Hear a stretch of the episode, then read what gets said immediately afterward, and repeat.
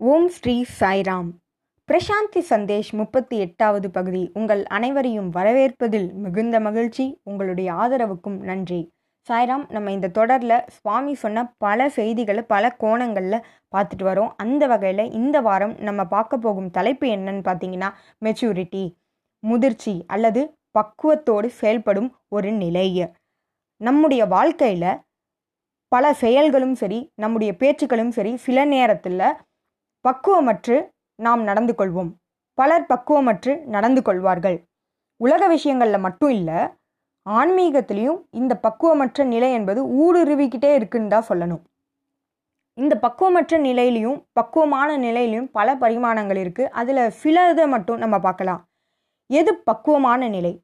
அகங்காரம் அற்று இருப்பது பக்குவமான நிலை. அகங்காரத்தோடு விளங்குவது பக்குவமற்ற நிலை. இந்த உலகத்தை நிரந்தரம் அப்படின்னு நினைப்பது அகங்காரம் அதாவது பக்குவமற்ற நிலை இந்த உலகத்தை நிரந்தரமற்றது அப்படின்ற நினைப்பு இருந்தால் அது வந்து பக்குவமான நிலை. அதே மாதிரி இந்த உலகத்தில் சிறு சிறு விஷயங்களுக்கு வந்து ஆசைப்படுதல் என்பது பக்குவமற்ற நிலை. இந்த ஆசைகளுக்கெல்லாம் அப்பாற்பட்டு செயல்படுவது என்பது பக்குவமான நிலை. இது போல் பல விஷயங்களை நம்ம வேறுபடுத்தி சொல்லிட்டே போகலாம் ஆனால் நம்ம இன்றைக்கி பார்க்க போகிறது இரண்டு பரிமாணங்களை மட்டும்தான்.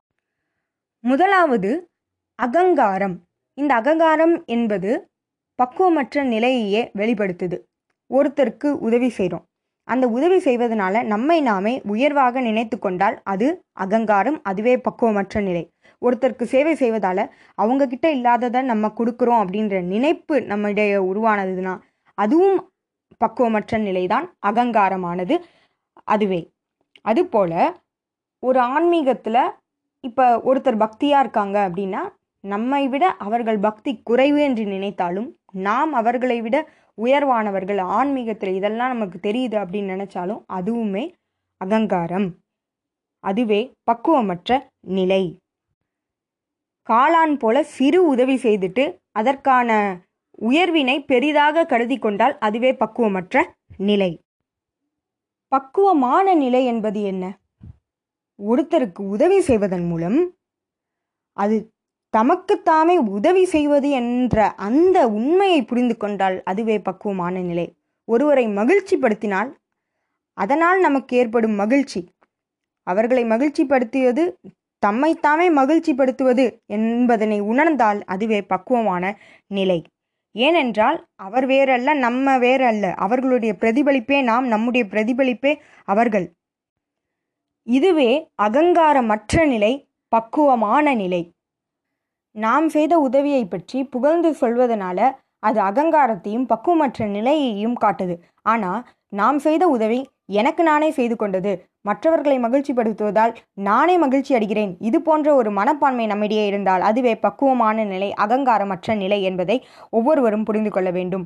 நாம் யாருமே சார்ந்தில்லைன்னு சொல்லலாம். ஆனால் ஒருவருக்கொருவர் இணைந்து தான் வாழ்கிறோம். இப்படி பலருக்கு உதவி செய்வதன் மூலம் நம்மிடையே இருக்கும் மகிழ்ச்சியானது பல மடங்கு உயர்கிறது என்பதை நாம் புரிந்து கொள்ள வேண்டும். யாருக்கு யார் ஒருவருக்கு மகிழ்ச்சியும் ஆனந்தமும் அமைதியும் கிடைக்கிறதோ மற்றவர்களுக்கு உதவுவதன் மூலம் அவர்களை பக்குவமான நிலையில் வாழ்கிறார்கள் என்று அர்த்தம். பைபிளில் பேரபிள்ஸ் ஆஃப் டேலண்ட்ஸ் அப்படின்னு ஒரு கதை இருக்கிறது. அது என்ன கதை என்றால் கடவுள் கொடுத்த விஷயத்தை மற்றவர்களுக்கு கொடுக்க வேண்டும். ஒரு செல்வம் இருந்தால் தனக்குத்தானே தன் குடும்பத்திற்கும் தன்னுடைய நலனிற்கும் தன்னுடைய வசதி வாய்ப்புகளுக்கும் நாம் பயன்படுத்தும் போது அந்த விஷயமானது. அதாவது அந்த கதையில் சொல்லப்படுவது என்னவென்றால் கடவுள் கொடுத்த திறமையை அல்லது செல்வத்தை புதைத்து வைத்தால் யாருக்கும் கொடுக்காமல் புதைத்து வைத்தால் கடவுள் வந்து அந்த விஷயத்தை படித்து விடுவார். இதுவே அந்த பேரபிள் ஆஃப் டேலண்ட்ஸில் சொல்லப்படும் ஒரு சின்ன கருத்துள்ள கதை. எனவே நண்பர்களே இதுபோல நாம் இல்லாமல் நம்மை நம்மிடையே இருக்கும் செல்வத்தையும் சரி மகிழ்ச்சியையும் சரி மற்றவர்களிடையே ப பகிர்ந்து கொள்வோம். ஆதலால் நம்முடைய மகிழ்ச்சியானது பல மடங்கு பெருகுகிறது என்றுதான் சொல்ல வேண்டும். எனவே நண்பர்களே முதலில் நாம் செய்ய வேண்டியது என்னன்னா இந்த அகங்காரத்தை நாம் விட்டொழிக்க வேண்டும். ஓ ego you go early as possible இந்த மாதிரி அந்த அகங்காரத்தை விடுவதற்கு நம்ம என்ன செய்யணும்னா நீரானது நிலத்தில் விழுகிறது பாறையில் விழுது அந்த பாறைக்கு எந்த ஒரு பாதிப்பும் ஏற்படலை. அதுபோலே கடினமாக இருக்குது. ஆனால் பல ஆண்டுகள் அந்த நீர் விழ விழ அதுவும் மணலாக மாறுது. அதுபோல நம்முடைய இதயமானது இறுகி அகங்காரத்தால் இறுகி கல் போல இருக்கலாம். இறைவனிடம் கருணையை வேண்டுங்கள். கருணையை வேண்ட வேண்ட அன்பினை வேண்ட வேண்ட அந்த இறுக்கமான இதயமும் தூய்மை பெறும். அப்பொழுதே இந்த அகங்காரத்திலிருந்து நம்மால் முழுமையாக விடிவு பெற முடியும். இதுபோல இந்த பக்குவமற்ற நிலை என்பது நம்முடைய வாழ்க்கையில் ஒவ்வொரு நேரத்திலையும் ஊடுருவுது. அதாவது நாம் நம்முடைய சொந்த கால்களில் நிற்க விடாமல் தடுக்குதுன்னு சொல்லலாம். அதாவது பலரை நாம் சார்ந்தே வாழ்வோம். அவருடைய கருத்துக்களை நம்முடைய கருத்துக்களாக ஏற்று அவர்கள் சொல்வது உண்மை அப்படின்றத ஏற்று அவர்களுடைய வாழ்க்கையை நாம் வாழ்ந்து கொண்டிருக்கிறோம் என்று தான் சொல்ல வேண்டும். அதாவது இன் நம்முடைய மகிழ்ச்சியானது நம்முடைய அமைதியானது மற்றவர்களை சார்ந்திருக்கிறது. எனக்கு அவர்கள் பேசினால்தான் மகிழ்ச்சி அல்லது அவர்களுடைய கருத்தினை நம்முடைய கருத்துக்களாக மாற்றிக்கொள்வது. இது போன விஷயங்கள் அனைத்துமே பக்குவமற்ற நிலையே. இப்போ ஒருத்தருக்கு தோல்வி ஏற்பட்டுருச்சு அப்படின்னா அந்த தோல்விக்கான தோல்விக்கான பொறுப்பை ஒருத்தர் வந்து முழுமையாக ஏற்றுக்கணும் ஆனால் அப்படி ஏற்றுக்கிறது கிடையாது. அது ஒரு பக்குவமற்ற நிலை. நமக்கு ஒரு துன்பம் வந்தால் அந்த துன்பத்துக்கான காரணம் வந்து மற்றவர்கள்னு சொல்கிறோம் நமக்கு தோல்வி ஏற்பட்டால் அந்த தோல்விக்கான காரணம் மற்றவர்கள்னு சொல்கிறோம் எல்லாத்துக்குமே மற்றவர்கள் மற்றவர்கள்னு அவர்களையே நாம் குறை சொல்கிறோமே தவிர நம்மை நாமே சோதித்து நம்மிடையே உள்ளவற்றை களைந்தால் அதுவே பக்குவமான நிலை. நம்முடைய மோட்சத்திற்கும் சரி நிர்வாணத்திற்கும் சரி முக்தி நிலை அடையிறதற்கு இறைவனை சென்று அடைவதற்கு நாம் நம்முடைய சொந்த முயற்சியில் நாம் சாதனாவை செய்ய வேண்டும். மற்றவர்கள் அவர்களுக்கு பிடித்த பாதையை நம்மக்கிட்ட சொல்வாங்க. அந்த பாதை சரியாக இருந்தால் ஏற்றுக்கொள்ள வேண்டும். எல்லா பாதைகளையும் சரி என்று நினைக்கக்கூடாது. நமக்கென ஒரு சொந்த பாதையானது இருக்க வேண்டும்.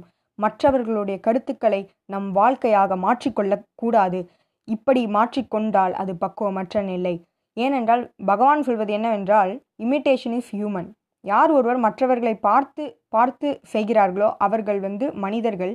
யார் ஒருவர் ஒரிஜினாலிட்டியாக இதயத்திலிருந்து செயல்படுகிறார்களோ அவர்களே தெய்வத்துவம் வாய்ந்தவர்கள். கிரியேஷன் இஸ் டிவைன் என்று பகவான் சொல்லுகிறார். ஏன்னு பார்த்தீங்கன்னா நமக்கு பசி எடுத்தால் நம்ம தான் சாப்பிடணும். நமக்கு காய்ச்சல் வந்தால் நாம் தான் மரு மருந்து எடுத்துக்கணும். மற்றவர்கள் எடுத்துக்கொள்ள முடியாது. அதுபோலவே அனைத்துமே நாம் நாமாக வாழ்கிற போது அதுவே பக்குவமான நிலை. அது அகங்காரத்தின் அடையாளம் அல்ல. நாம் நம்மை ஏற்றுக்கொண்டு நம்மிடம் உள்ள தவறுகளை களைந்து எ- அப்படி களையும் போதே நம் வாழ்க்கையானது மலர்ச்சி அடைகிறது என்றுதான் சொல்ல வேண்டும்.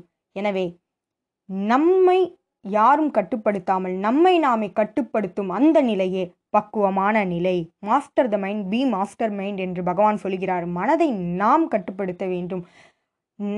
நம்மை மனதை கட்டுப்படுத்தினால் அது பக்குவமற்ற நிலை. எனவே நாம் இனி பக்குவத்தோடு பக்குவ நிலையோடு நாம் ஒவ்வொரு நேரமும் செயல்பட வேண்டும். அகங்காரமற்று பிறரை சாராமல் அதாவது நம்முடைய அமைதிக்கும் நம்முடைய மகிழ்ச்சிக்கும் பிறரை சார்ந்தில்லாமல் எளிமையாக பணிவாக நம் வாழ்க்கையை மேற்கொள்ளுவோம்.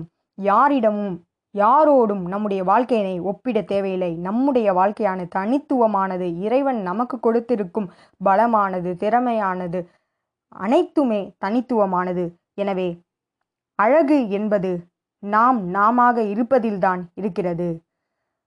சிந்தித்து செயல்படுவோம். நம்பிக்கையோடு வாழ்வோம். ஜெய் சா